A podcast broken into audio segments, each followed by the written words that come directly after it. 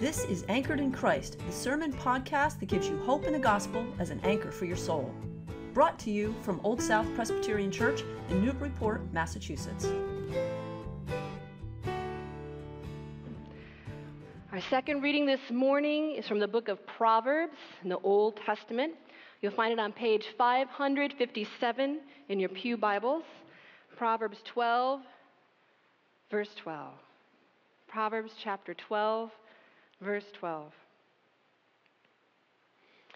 The wicked covet the proceeds of wickedness, but the root of the righteous bears fruit.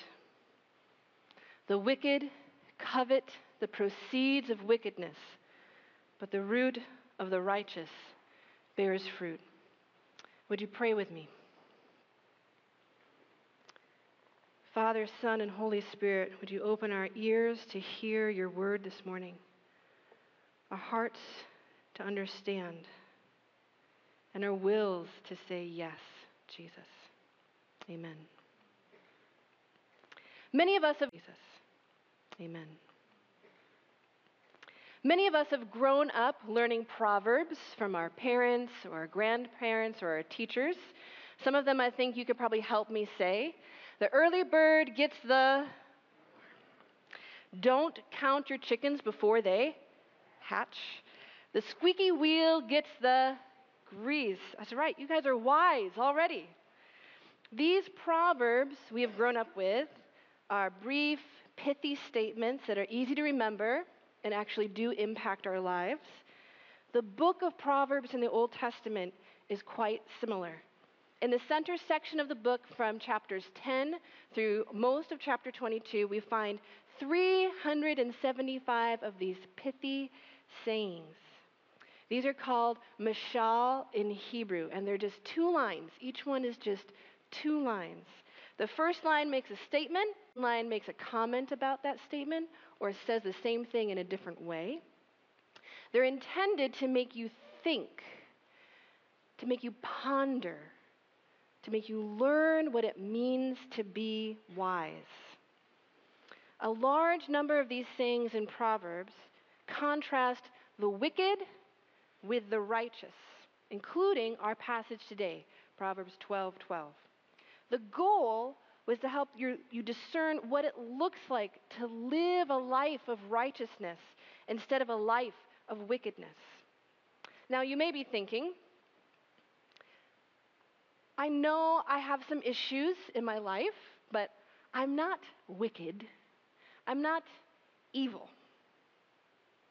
But before you decide to mentally check out or take that much needed nap in this delightfully warm sanctuary, I beg you to please remember with me.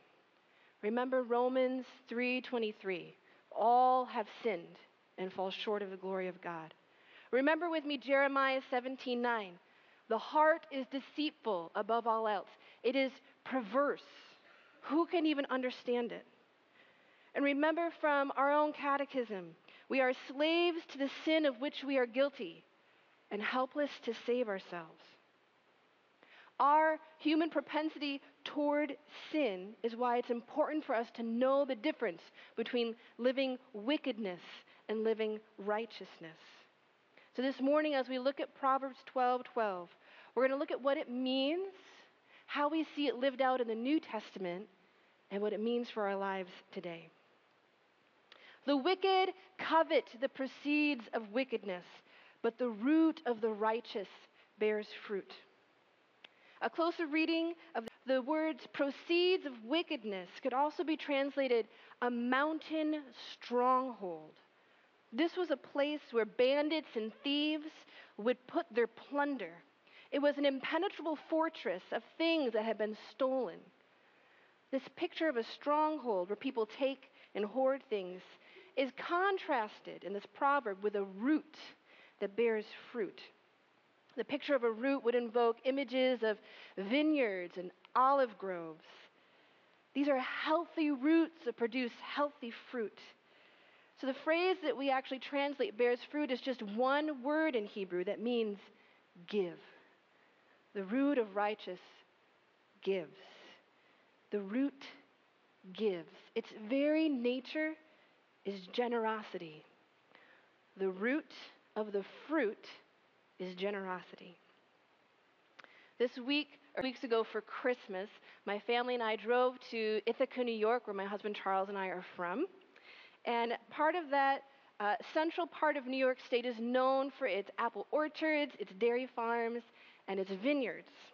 As we drove past vineyard after vineyard, I observed that the roots of the vines were these gnarly, ugly, stubbly, old looking things with just a couple of scraggly branches sticking out.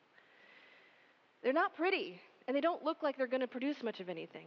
But it's actually, they're trimmed back like that on purpose because at the end of the growing season, after all the fruit has been gathered in, they cut off almost all of the branches so that in the spring, all the energy in that root can burst forth into new vines that produce new fruit.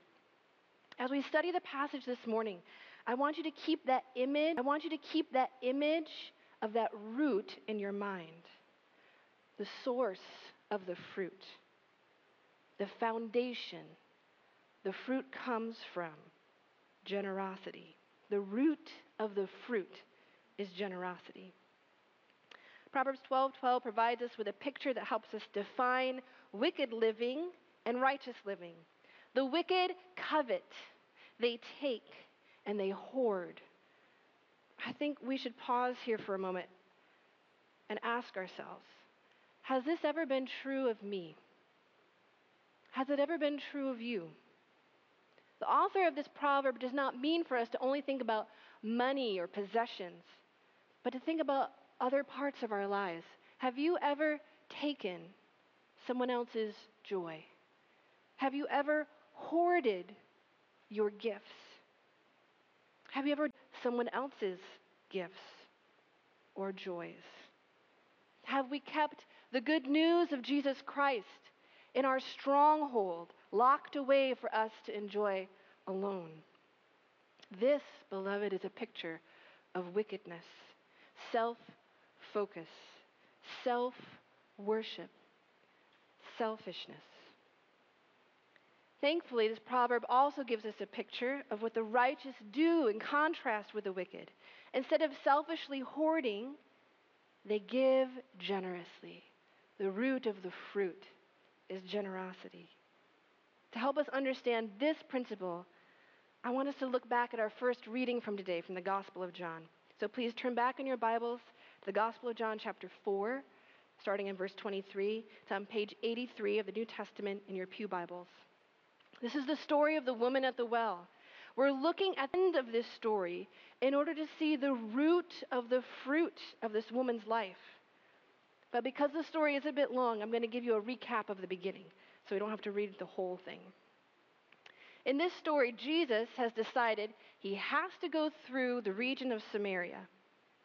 Now, Jewish people generally hated and avoided Samaritans because years and years and years ago, the Samaritan people were Jewish and they had intermarried with other people, with other nations, and so Jews didn't consider them to be purely Jewish anymore. But Jesus, by purposely choosing to walk through the region of Samaria, he redefined what was acceptable behavior for a religious Jew. So as he and his disciples are walking, they stop in the middle of the heat of the day to rest. Jesus sits down by a well, and the disciples walk into town to get some food. The disciples walk into town to get some food. A woman comes out of the town to get water, and Jesus speaks to her. Now, it was actually considered inappropriate behavior for a Jewish man to speak to a Jewish woman in public, but it was unheard of for a Jewish man to speak to a not Jewish woman ever. But as you know, Jesus has already been redefining what is acceptable behavior. So he talks to this woman. The conversation turns from, please give me a drink, to matters of theology and worship. And this is where we pick the story up in verse 23. The hour is coming and is now here when the true worshipers will worship the Father in spirit and in truth. For the Father seeks such as these to worship him. God is spirit, and those who worship and those who worship him must worship in spirit and truth. The woman said to him, I know that Messiah is coming, who is called Christ. When he comes, he will proclaim all things to us. Jesus said to her, I am he, the one who is speaking to you. Just then his disciples came. They were astonished that he was speaking to a woman, but no one said, What do you want? Or why are you speaking to her? And then the woman left her water jar and went back to the city. She said to the people, Come and see a man who told me everything I have ever done. He cannot be the Messiah, can he? They left the city and were on their way to him. And then we're going to skip down to verse 39. Many Samaritans from that city believed in him because of the woman's testimony. He told me everything I have ever done. So when the Samaritans came to him, they asked him to stay. And he stayed there two days. And many more believed because of his word. They said to the women, It is no longer because of what you said that we believe. We have heard it for ourselves. We know that this truly is the Savior of the world. The woman in this story did not have much to give. In the beginning of the story, you can read that she had been married five times. She came to the well at a time of day when no one else normally would have been there. It seems like her life probably wasn't very easy or very fruitful. But Jesus gives her tremendously beautiful gifts. He treats her with dignity by speaking to her. He gives her honor by engaging with her in theological conversation. And he offers her something that would change her life forever. He is the Messiah. The woman immediately takes these things that Jesus has given her and she gives them away to the people in her village. Her generosity is repeated by the people in the village who invite Jesus to stay with them. Many more in the village believe because of his word. The fruit of this story is salvation that came to an entire village. The root of the fruit was the woman's generosity. She gave what she had, and many people encountered Jesus and believed in him. I want us to contrast for a moment the woman's behavior with the disciples' behavior. The disciples return to Jesus with food and they're confused that he's speaking to a woman. They don't follow his example and join in the conversation. When she leaves, they beg Jesus to just eat something. And he responds with this amazing statement Can't you see that the harvest is ready? In other words, he's saying, You can't see past the end of your nose. Stop being a belly button gazer. Look up. Look out. It's time to reap some fruit. The disciples in this story are much more like the wicked than the righteous from Proverbs 12:12. 12. The wicked take and the righteous give. So we should pause again. The disciples were constantly with Jesus. What does this have to say about me? If the disciples couldn't grasp what it means to live like Jesus, what it means to be righteous at that time. Can I do any better? I don't have that same experience I had of being with Jesus every day, walking with him. It took the disciples a long time to figure out how to be like Jesus. But the Samaritan woman, it only took moments for her to take the good news that she had received and share it with her neighbors. Because of her generosity, many came to faith. The root of her fruit was generosity. So now the question is what about us? Do you see fruit in your life? Is generosity the root of your fruit? In the story of the Samaritan woman at the well, we see the beautiful picture of fruitful generosity. Her generosity was a direct response to Jesus' generosity. Jesus offered living water to her from a fountain that would never dry up. And what the woman did not know then, but we have the privilege of knowing now, is that Jesus didn't just give her a promise that he was the Messiah. Jesus eventually gave all that he had, his whole life, for her salvation. All have sinned and fall short of the glory of God. But God, in his great mercy and love, sent Jesus to take upon himself all of our sin, all of the wrath that our sins deserve. So every time that I have been hateful or selfish, every time that I have worshiped myself or my own desires, every time that I have worshiped my own plans, Jesus took all of that selfishness upon himself and he paid the price for it on the cross. Perhaps this morning, you might feel like that old root with a, just a couple scraggly branches sticking out. You might feel like there's not much hope for new life, that it's your winter time. Or you may feel that your time for fruitfulness is long past, and all you want to do now is just rest. You just want to hibernate and hoard what little you have left. But Jesus sees beyond that scraggly root to the fruit that he can bear through you, the new life that comes when his spirit resides in us. No matter how old or young you may be, Jesus sees fruitfulness in you. The root of his fruit is generosity. So when we say yes to Jesus, when we say this, when we say yes to him being Lord of our lives, when we say yes to living God's way, then we become his fruit. The generosity of God is Jesus on the cross. Jesus gave up his life, and we can be the fruit of his generosity. Beloved, the wicked take and the righteous give. Jesus gave everything. What will you give? Is the root of your fruit generosity? Will you look up and look out and see the neighbors who have yet to hear the good news?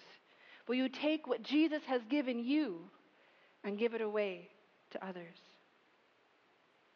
In just a moment, we're going to celebrate the Lord's Supper together as we take communion as we taste the bread and the reminders to us of the generosity of Jesus Christ to give himself so completely so that we could become part of God's family. So this morning, as the bread and the juice pass over your lips, I invite you to pray. No matter how long you've been following Jesus, whether it's been from your birth or from just this morning, or if you haven't decided yet, you want to give your life to Him, I invite you to pray. Ask God to remove the sin stained, selfish, hard heart. Cry out to God to instead give you a heart that is rooted in His heart, a heart rooted in generosity. I will be praying this crying out prayer, praying this crying out prayer this morning. And I invite you to pray it with me. Would you bow your heads? Lord Jesus, thank you for giving up everything you had for us. Thank you for showing us what it looks like to live a life of righteousness, a life of generosity. Lord, I ask that you would show us those places in our hearts that are hard, that are selfish. And God, would you grant us mercy and grace to become that root like you that generously gives. Lord, may the root of our fruit be generosity. Amen. Thank you for listening to this sermon from Old South Presbyterian Church in Newburyport, Massachusetts. If you'd like more information about our historic church, or you'd like to find out more about the gospel of Jesus, please visit our website at oldsouthnbpt.org. The peace of Christ be with you.